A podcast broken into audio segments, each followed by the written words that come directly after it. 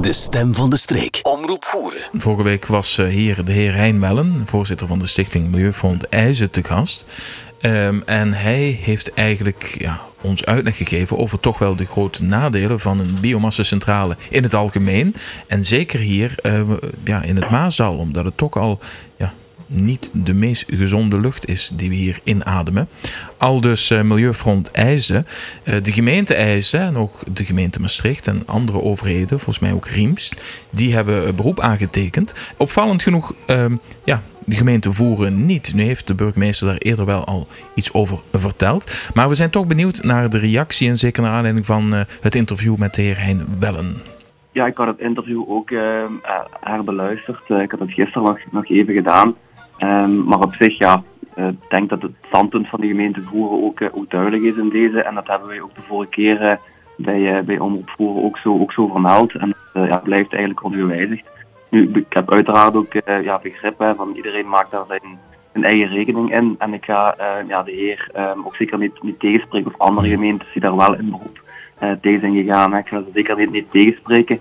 Maar wij hebben ons ja, gebaseerd, ook zoals de vorige keer vermeld, op het advies van de Vlaamse overheid. En dat was meer bepaald van het departement Omgeving enerzijds, maar ook van uh, OVAM, de afval, um, Vlaamse afvalstoffenmaatschappij en zij hebben eigenlijk ja, wel uh, gezegd dat het eigenlijk een, um, dat, de effecten eigenlijk heel erg beperkt zijn, die grensoverschrijdend. En dit is, dan voornamelijk betrekking op, op de luchtkwaliteit. Die zouden eigenlijk zeer beperkt zijn voor de gemeente voeren. Dus daarom dat ze ook geconcludeerd hebben dat zij een gunstig advies hebben gegeven, maar wel dat ze ook een aantal voorwaarden hebben opgelegd um, in, de, in de vergunning. En die voorwaarden die ze hebben opgelegd, die uh, bestaat eigenlijk uit vier delen. Um, ten eerste is dat zij emissiegrenswaarden um, hebben opgelegd hè, voor de emissie van, uh, van de lucht.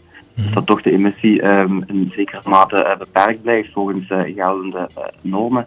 Ook ten tweede is dat er een ja, correct beeld zou moeten komen door middel van een rapport van de feitelijke emissie van de afgassen. Dus na een periode van drie jaar wenst men eigenlijk geïnformeerd te worden over door middel van een rapport en op basis daarvan kan men ook uh, ja, objectief uh, ja, beoordelen wat nu die emissies uh, al dan niet zijn.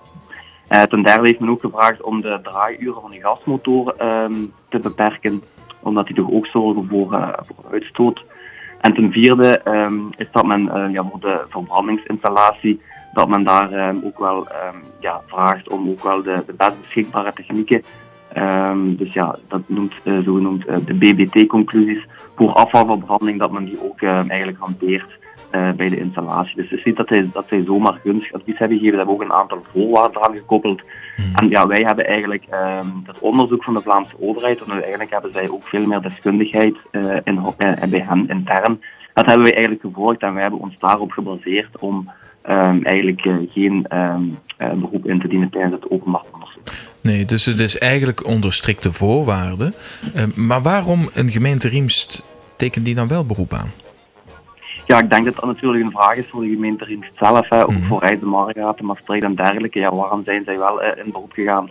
Dat is een goede vraag, maar ik denk uh, ja, dat daarvoor uh, de gemeente Rims beter geplaatst is om er een antwoord op te geven. Ja, ja.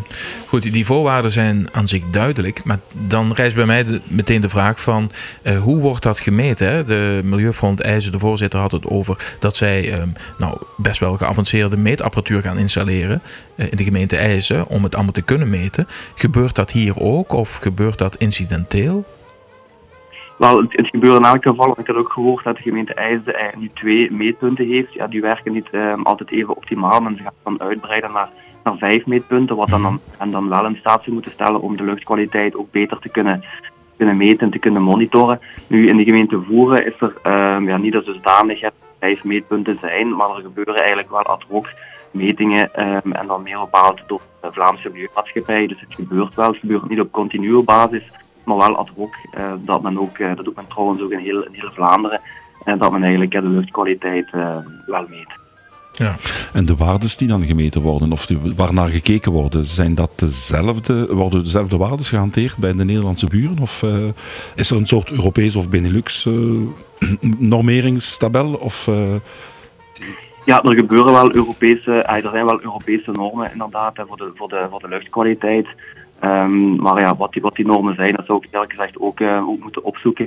Maar het is ook wel zo dat, dat eerdere studies hebben aangetoond dat de luchtkwaliteit in voeren die is, uh, ja, die is van zeer goede uh, kwaliteit. We hebben hier zeer gezonde lucht. het heeft uiteraard ook te maken met, ja, met de, ve de, vele oppervlakte natuur, bossen, um, permanent grasland en dergelijke in onze gemeente. Dus ja, dat heeft ook op de luchtkwaliteit wel een zeer uh, ja, positief effect. Dat klopt, maar goed, uh, als we kijken naar het Maasdal, hè, waar Moelingen dus in ligt, daar is het toch iets minder, hè? want dan zit je toch wel echt in die koker.